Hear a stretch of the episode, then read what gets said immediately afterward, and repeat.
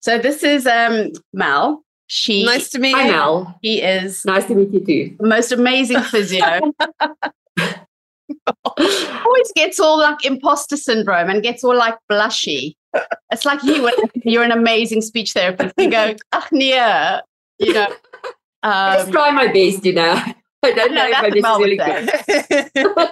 um, and so we um yeah, thank you for doing this because we No. chair for um, ASIYs, and we do the um, M1, which is the neuroscience, and it's all about the neuroscience Okay. that underlies all your sensory processing. Okay.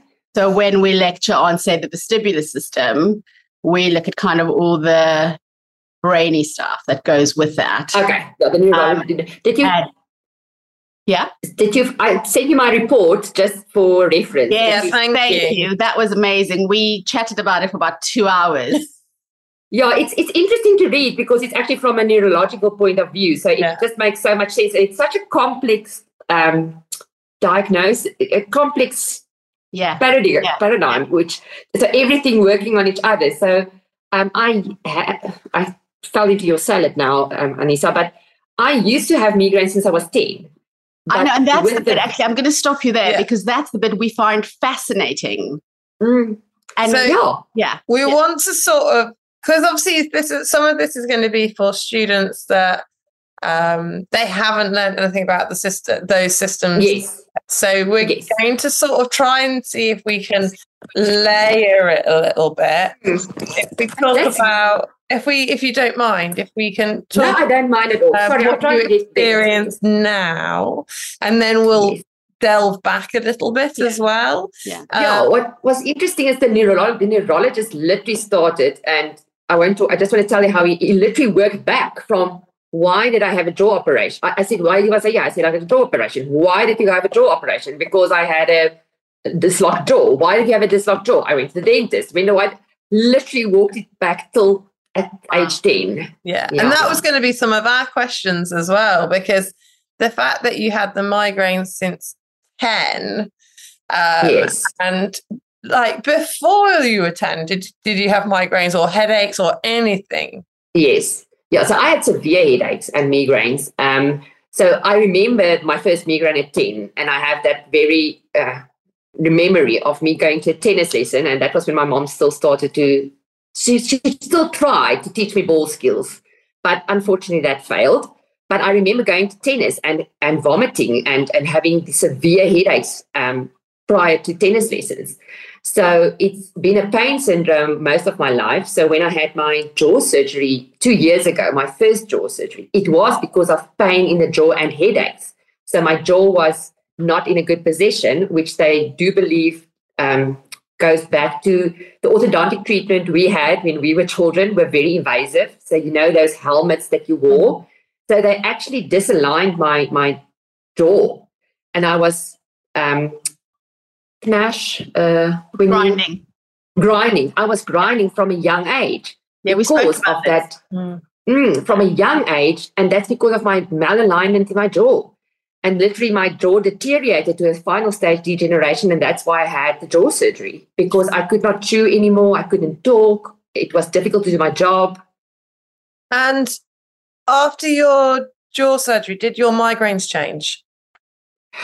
What they believe happened, I had severe pain. So I had the last two years after my first jaw surgery, I started with severe pain, and I actually thought it was trigeminal neuralgia. Mhm. So I was treated for trigeminal neuralgia, but that's uh, the the treatment they use is they give you an anti-epileptic, something like red Lyrica for pain, uh, Celebrex for the inflammation, and apparently what I have does not respond well to that treatment. But you use three different products, so my migraines got worse and worse. And what I did not realize before I had this incident six months ago was that one of my auras was vertigo.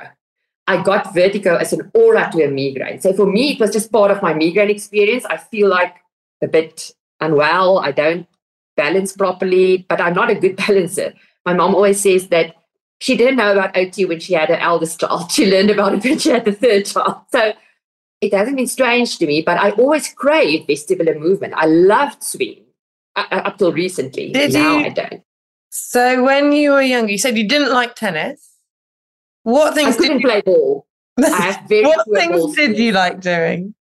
I sang choir, I did um, debating, I did the newspaper after school. So a lot of cultural activities. So I just couldn't, they literally, I tried different sports, but I was just literally not able to catch the ball. So they, I, I focused myself to cultural activities because that I enjoyed and I was good at it. Writing, I still do a lot of creative writing. Um, I like the cultural aspect, and I think it's because I was not good at balls with balls catching. When the volleyball came, I was like, But what because I literally about other, other sports and activities or, or pastimes, not ball sports? Other things. No, I even swimming. I'm not good at swimming. My coordination is just really poor. I, I battle with with any coordinated physical movement, and that was before I had this, where I'm literally now struggling with the balance aspect of it. Where if something moves, I'm like, oh, I'm moving. And you said that you liked movement though. You, you liked vestibular and I liked swinging. I remember particularly when we went to a um, any place with a swing, I would sit on the swing and I'd like the swinging. The swinging kind of gave me a sense of calm. Emotionally, it was also good for me regulating. But any physical sports, I now do hiking, or I did hiking before this, and that I was able to do. But I think it's the rhythm, and you walk with somebody, so it's, and it's nature. It's not, it's not noisy. It's not busy, so I can actually focus on the hiking. So that I do now on a regular basis. But And so when you were younger and you discovered that you really liked being on a swing, how did you have a swing set in your garden? Did you my dad made us a swing um, from steel. He literally made one. And that is now in my garden for my daughter. But it was one of those swings where two children can sit on and it goes, Yeah. Okay. yeah. So, and I still, up to recently, I would sit on the swing. I don't mind the movement of the swing. And my daughter, incidentally, also, she loves a swing. She will sit on a swing for hours and it helps her learn.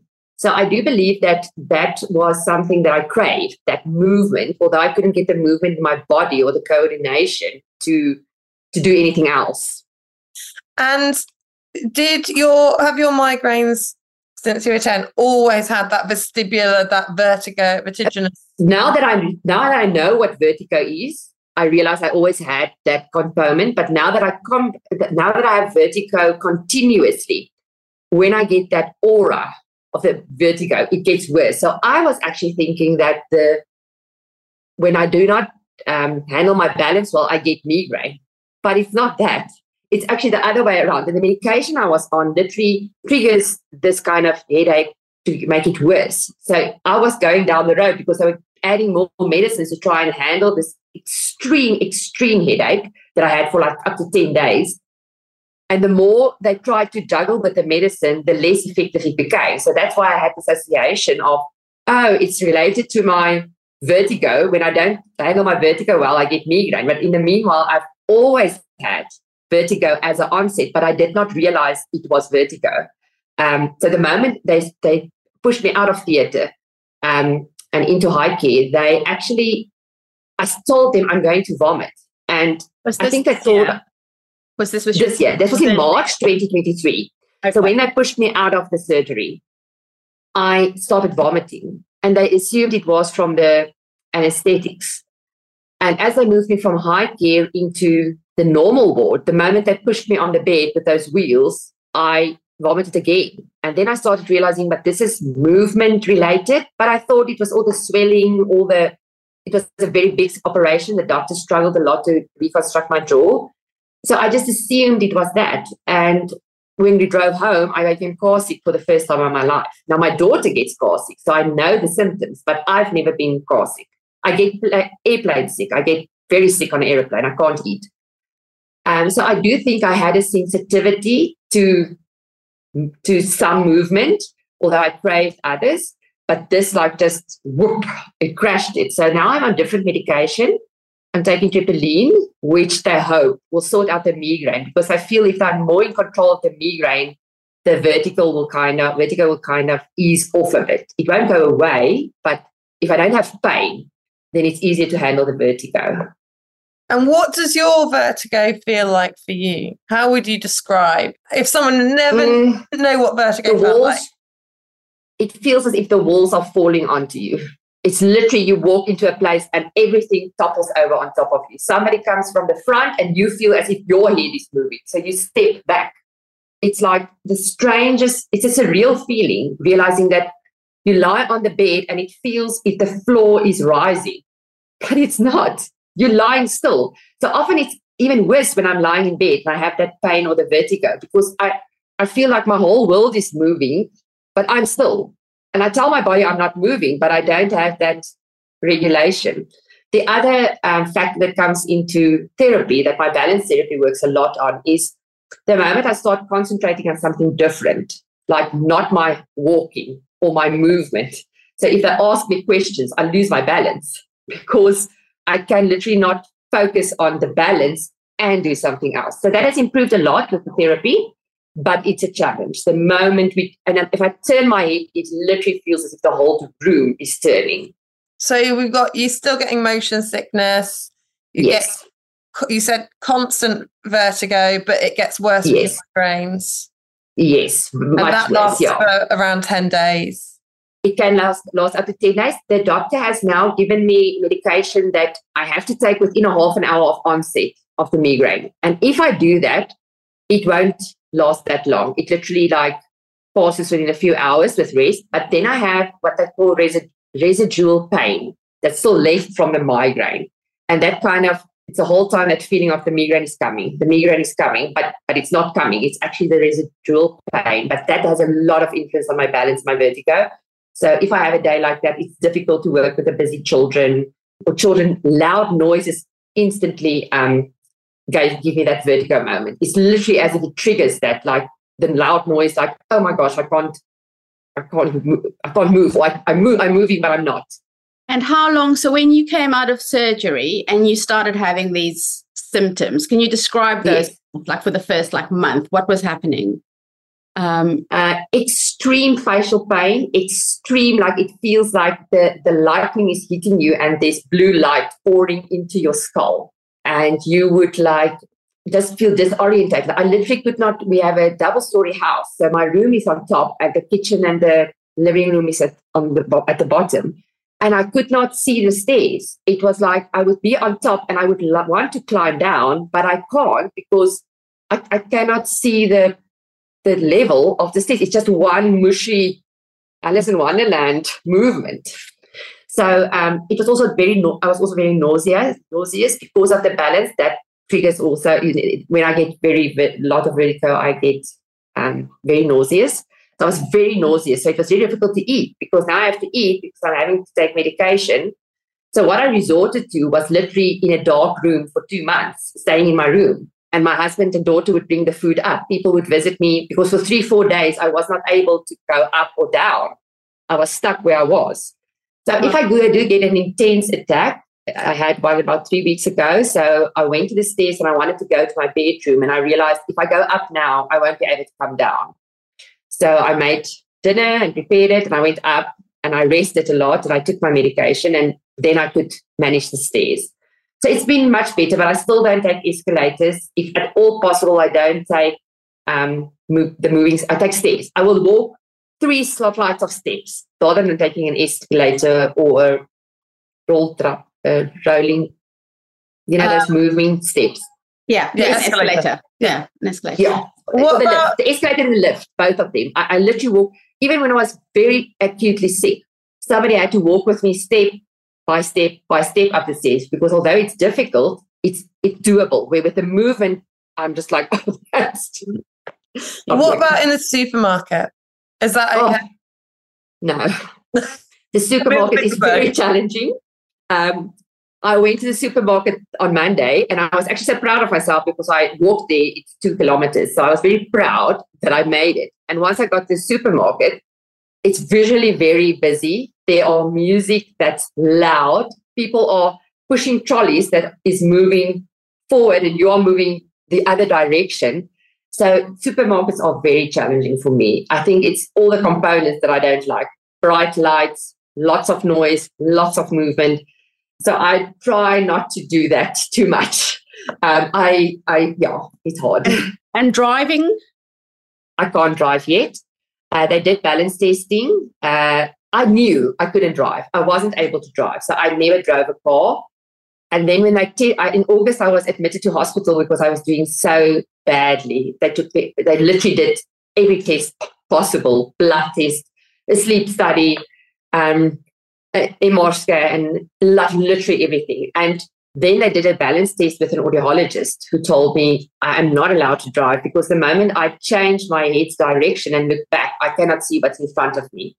So the other reason why I realized I couldn't do it is it's noisy on the road. So if somebody hoots at me when I'm in the car with my dad, I get a fright and I, I think I will literally like tug the car because I get such a big fright for noises. I'm very sensitive.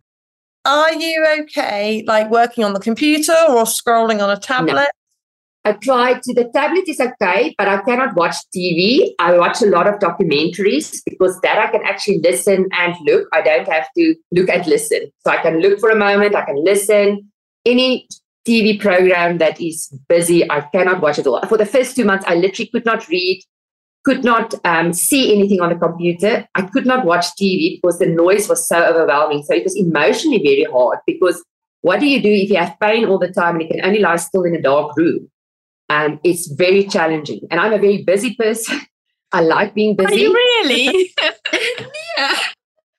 And um, I had to teach myself literally since I came from hospital that I have to take it easy because if I don't take it easy, it's too much for my system. So I have to force myself not to take a new patient or a cancellation and fill it with somebody else because my body just needs that reset to just, and resting doesn't necessarily make it better it's literally your it's as if your brain has to reset. And the neurologist mentioned that it's something going wrong in the brain stem. So it's very basic to tell neurological structures. Brain stem is very low. I mean, you use your brain stem for everything. So it's literally an overstimulation of the brain stem. So yeah, so I hope to drive in the future to get back to the first question, but I'm not at this stage yet. I'm not there yet. And so you said you've seen a neurologist. Have you seen a vestibular hmm. specialist?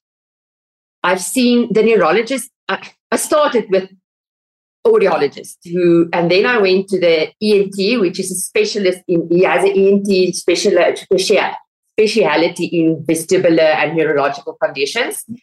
And then I was seen by the physician who did all the blood tests, and then the neurologist saw me. So in with the three of them, so I basically have three doctors that all three managing everything because we're trying to keep everything as optimal as possible because the moment my body has a setback, it has a big influence on my balance. And then we lose the therapy that we've already done and we have to start from the front, which is hard because if you worked hard to get to a certain point and you have to start right back at the beginning, it's kind of discouraging. But I try to say to myself, I'm doing what I can. In Afrikaans, we have a saying, step by step, literally. A slap, stappie op slaggie. And that's my motto. I literally take it step by step. I focus on this patient for this 45 minutes. Then I focus on getting that patient out the door, getting the next one. I focus on a phone call. But for somebody very busy, that's quite challenging. um, remind me, I know your daughter has ADHD. Yes. Do you have ADHD or ADD? Or have we just. I can tell you, I always thought my dad is like my daughter, extremely ADHD. So I struggled in school. They kept on telling my parents I'm underperforming because I'm not doing as well as I should. And now that I take this journey with my daughter, I realized my, my daughter didn't inherit it from her father, uh, from my father. I inherited it from my father, and I am busy. But at the stage when I was doing school, a child that was intelligent were supposed to do well. Nobody looked at an intelligent child. So I, I literally developed certain skills. I would sit in front of the class at the aisle. I would, even now when I go to a course, I cannot sit in between people. It's just too distracting. I am meticulous with my diary because if I use my diary, I remember things. And I remember at school being so anxious when I didn't have my diary, but that was my way of remembering all this information that I couldn't cope with. And that was why I was underperforming. The anxiety stepped up. So when I was um, diagnosed with anxiety, I went to read a lot. And I, I read about ADHD, but I wasn't that informed about it. But as my daughter has a journey, I really re- realized this is what she's struggling with because I had that. I struggled with this. How old were you when you were diagnosed with anxiety?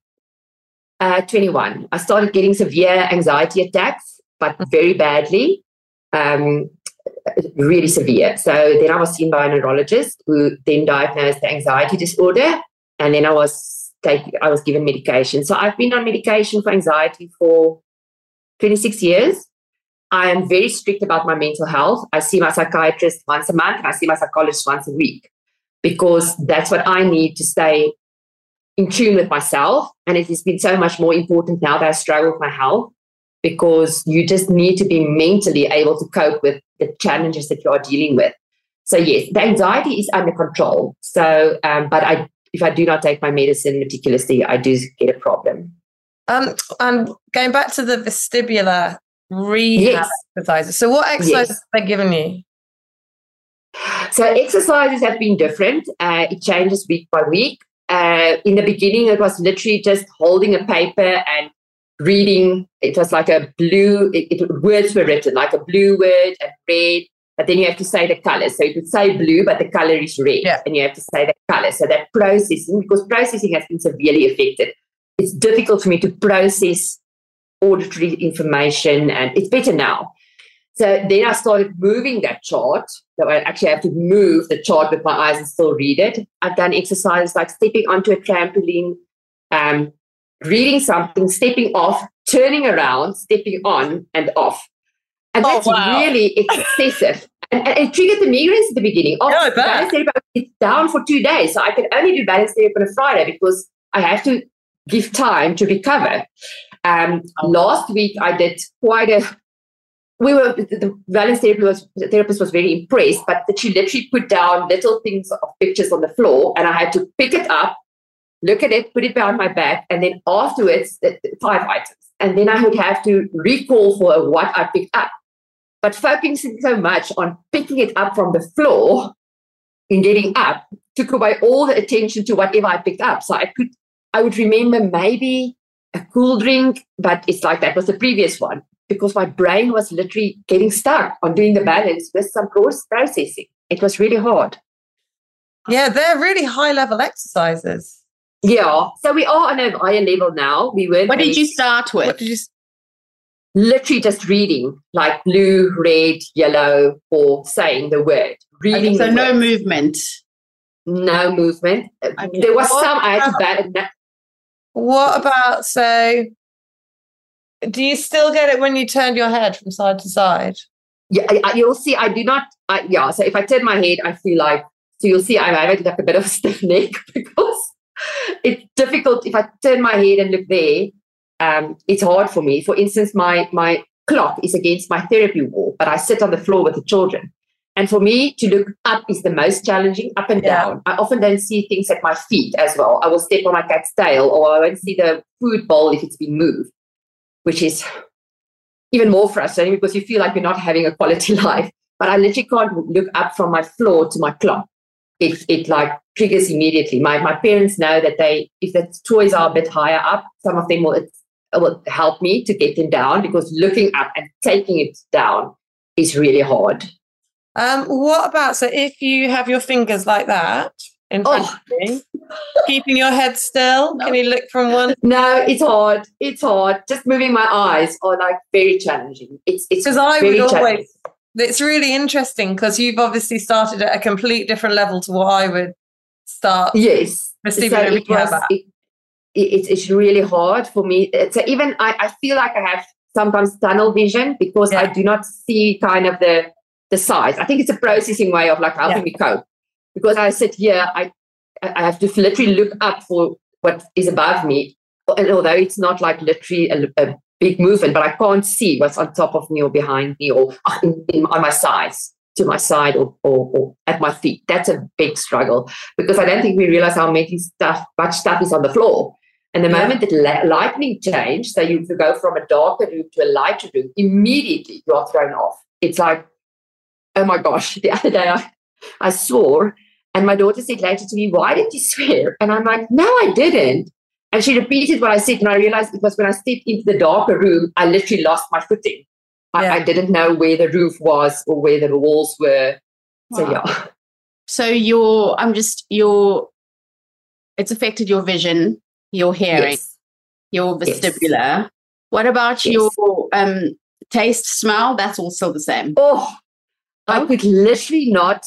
I had COVID before um, vaccination. So I had that severe COVID without the smell, the taste.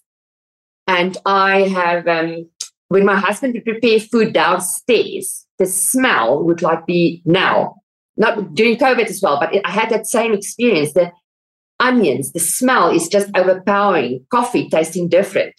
I actually, I love coffee. I'm a big coffee drinker and I stopped drinking coffee because it Wow. it just doesn't make me feel well and the taste is in my mouth and it's very um, harsh it's a harsh taste And did that? So is that residual still from COVID? Did it settle down and then it's come back? no it settled down it settled down Okay. completely and when i came to home to hospital I, I was like being getting so nauseous from my husband preparing food downstairs and smells of food it was just like the blander it was the easier i would literally tell him please no no pepper no spices no it's like Wow. it's as if your senses are just like so overstimulated What about your sense of touch? My sense of touch has been okay. Um, I, I know where my hands are. My proprioception is good, unless I have a vertigo. If, if I get up quickly, it's like, okay, where am I? But my sense of touch hasn't been influenced, but, but the other things have all been influenced. That's And interoception is difficult, you know, having that that feeling of when am I really thirsty? When am I really hungry? When am I overstimulated? When am I judging that? And I But think it has to do with the mental. Yeah, Yes. if you're constantly on a state of high alert, actually focusing I- internally is I not going to be a priority somebody- your brain. Yeah. If the phone suddenly rings, I literally jumps. I, I- I jump. It's like, oh my gosh, I get a fright because I wasn't cortisol, isn't it? expecting it. Yeah. and so your cortisol Mhm. levels have just been permanently. It's, yeah. Yeah. Your body's just It's flooded with that. on alert. When Yes. when I want to know more about the testing that you had. Yes. So, when, so did they get what sort of tests did they do from?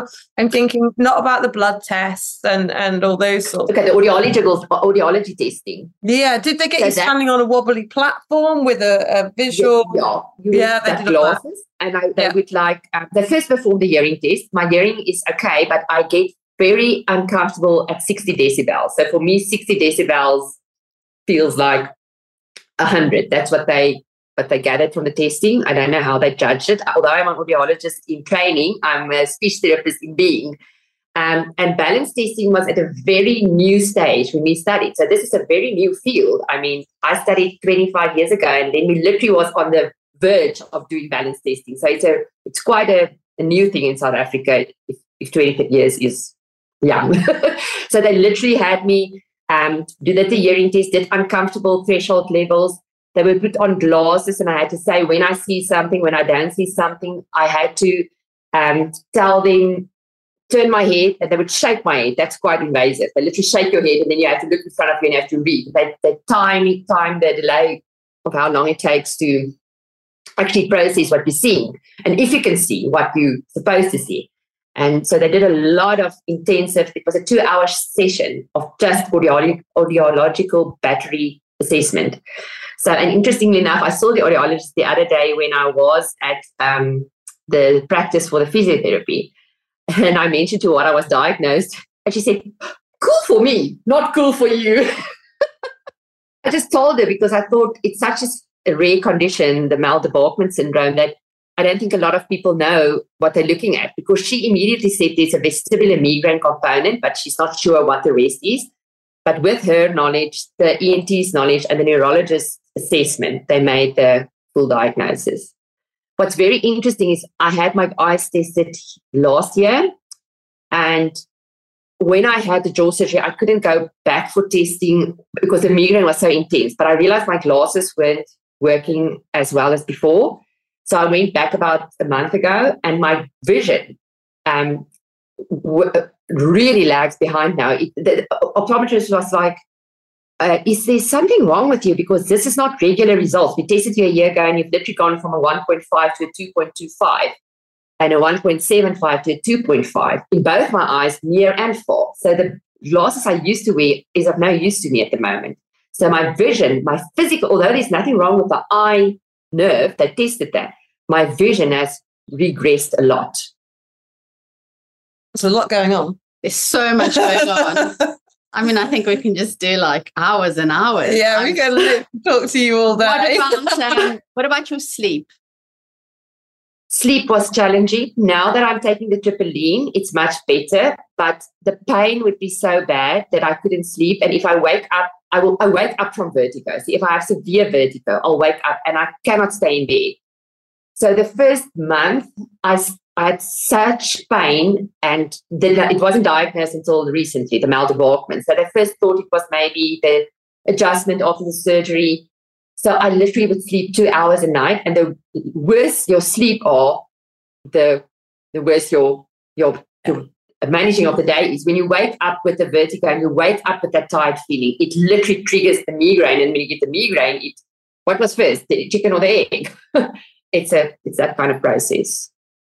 It's quite, you know what I've learned, Aniesa, that um, I have much more empathy for my children, like my children on the spectrum, ADHD children, children who are sensitive, because for the first time, I, I literally pick up all the noises. I see every light. I had to remove some of my toys from my toy box because I cannot cope with the movement of a spinning wheel or a, a light. Anything with a with a tune is like, and I didn't have a lot of electronicals electronics toys because it's more um, encouraging to use other toys. But I literally can't use something that has a ball that goes round and round because I feel like I'm spinning. And with the little kids, because I work with littlies, two and three year olds, um, they move a lot and they're noisy and they they're dysregulated a- and they feed off my dysregulation. So I must be able to to regulate myself. So I have started to see, which is nice for me, a, a, bigger population of older children who is ADHD or whose parents has been to another therapist who's not neurodivergent, and the therapist does not necessarily realize that you can't work with this child like ABC. You have to go C, B, A, B. And, and so now I've taken on that um, that caseload. So a lot of my parents who were with me when the children were literally actually contacted me during the time when I was ill and said they, they're desperate. They don't have a therapist for their child because nobody understands this child's dynamics. Um, so yeah, I try to um, to pace myself in terms of patients. I'm not taking on new patients at the moment because that's a whole new circle of interaction, training. Um, but I, I see that the older children, although they're ADHD, are more still sitting still, although they're ADHD, than a two-year-old ADHD or a two-year-old ASD child. So um, I had to change my work scope as well, which was very hard for me because I did my master's degree three years ago in late talking with two to three year olds. And that's my absolute passion. I love the littlies. And to say, okay, I can only see this number of littlies, and then I have to look at what I can cope with, and I can't cope with this. Wow. So that's really impacted pretty much every Yes. area of your life. every aspect, even my daughter's relationship with me, because I was the one that used to drive her to activities and take her to physio and a rehab. And now I have to have my dad come pick me up, then we go, or she has to go with somebody else. And we have a very close relationship. She's Yeah. 70 now. She's used to me always being around in the afternoons. And for some time, I literally couldn't help her with the summaries for school because the computer was just overwhelming. I, I couldn't look at the computer. Yeah. So she went through a June exam with a mom that wasn't able to help her with any notes, Yeah. which is hard for her because she needs encouragement with her learning difficulties. But like I say, I I feel blessed because I still am able to do my job. Although I, there were two months that I was literally stuck in my room, and then three more weeks where I could go from the room. But I, I, I thought at some stage I'll never be able to do what I do. But I can do it now, although it's difficult. I'm able to do it. And the encouraging thing for me is, although I know I might not ever um, spontaneously recover, I get to do things that I could not do for three months. See a child, interact with a mother, encourage a mother. Um, and yeah, so you learn to adjust. Yeah. Walk to the supermarket. Yeah. Walk to the supermarket, that was a big one, by myself, by myself, nobody with me. Because the road is quite challenging because there comes cars from the front and the back. So on my way there, it's usually okay. But on my way back, it's, it was the supermarket and now the cars are. So I try to time it now when I walk with my husband or my daughter that it's a quiet time on the road. Yeah. And that's a problem as well. The neurologist expects me to exercise three times a week for the pain. But what exercise do you do? Swimming, if I think of water, I feel like vomiting. Dancing, I might I was never able to dance. Now would not be a good time to start. Aerobics, I never had the coordination. Um, so it's literally I can't jog because it's too much movement. Um, so it's really challenging for me to exercise three times a week because I I do like a hike of two kilometers with my husband just to the supermarket and back, and then it's like for a week like just recovering. But yeah, so so it's it's it impacts you in more ways than you know. Um, so it's and I think when you're not if you've not experienced severe vertigo, you do not realize necessarily what it's like because the neurologist said to me, You was the one that suggested swimming. And I was like, Oh no, I can't do that.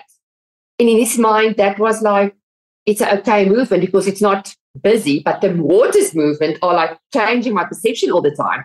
Even the physio, she said, I was trying this, and I'm like, uh, nah, not going to work. This one is not a good idea because I literally can't do it. So it, it, it, affects a lot of aspects in your life in terms of independence. And being a dependent person takes, takes away your authority over your life. Yeah. Because you have to ask somebody to help you, drive you, take you, um, take your daughter, um, that kind of thing. Yeah. So dependence is it's got, gone out the door. That control. Independence. Dependence is in. Independence yeah. has gone out the door. Yeah. Yeah. Wow. Um, wow. Thank you. Yeah. Thank you. So we, we might well have more questions at some point if that's all right. That would be lovely. I love chat. Talking is my I love talking. I need tell you. Talking is my thing. And I can still do talking while I sit down. So that's okay. Oh, no, that's, that's, that's amazing because we I think there's so much going on. It would be really good to actually go back and to some things. And see I will see you and remember what things were like for you when you were five. Yeah. Yeah. And then and what I would and then pre-puberty and post-puberty and all of those exactly. Um, yes. And, and I will send you the neurology after I didn't think of it last night to send you the audiology report, but even looking at that, we can do like on the assessment and the therapy, do a specific thing on the assessment and therapy. Yeah, that'd be amazing. Yeah. That would just to talk about that because I think it changes you as a therapist the moment you experience something. That was the same with my daughter. I had a daughter with learning difficulties, so I knew that. And now I'm able to tell parents that this is what your child is experiencing because they see me struggling. Yeah. But in the child, they expect more because he's he's okay, okay. Because at two or three, there's no diagnosis yet. So they don't think that it could be so overwhelming to eat because the sound in your ears are just like it's yeah. you, are dying. The yeah. the, the, hooter outside. Or, yeah. The smells yeah. Our children who have feeding difficulties with that extreme sensitivity to smell. I, am I'm, I'm so aware of it because now I do the feeding therapy, but it's like, ooh, so it's nice. oh, thank you so much, Elmien. I'm gonna we're gonna let you go because you need to rest before your next session. Oh, no, but um, thank you. Thank you. Thank you so Very much. much. Yeah, just um, thank you for sharing the awareness because I think it's important that people know of this, and especially parents and, and parents and adults know that this is what somebody else is experiencing. I can help in this way. Yeah. I've had very accommodating parents in my practice. I say to him, this is what I have. I can't plan my days. So you must know there would be maybe some days that I cancel on short notice. And there, there are amazing people who literally, when I get up, take the box from me or pick, uh-huh. put the toys away. Or, and I think if there's awareness, we can help each other. Yeah, my yeah. hashtag in life is be kind. And if you can be kind to one another and children or people with difficulties, then we are actually embracing life. Yeah. Mm-hmm. Oh, amazing. Well, thank you so, so much thank for you. taking the time. Nice to meet you. Thank okay. you so much. Oh, lots okay, of- if you have any questions, you can send it to me or we can talk about it again. I don't mind. Brilliant. Oh, thank you thank so you. much. Okay. Bye. Have a lovely day. Bye. Bye bye.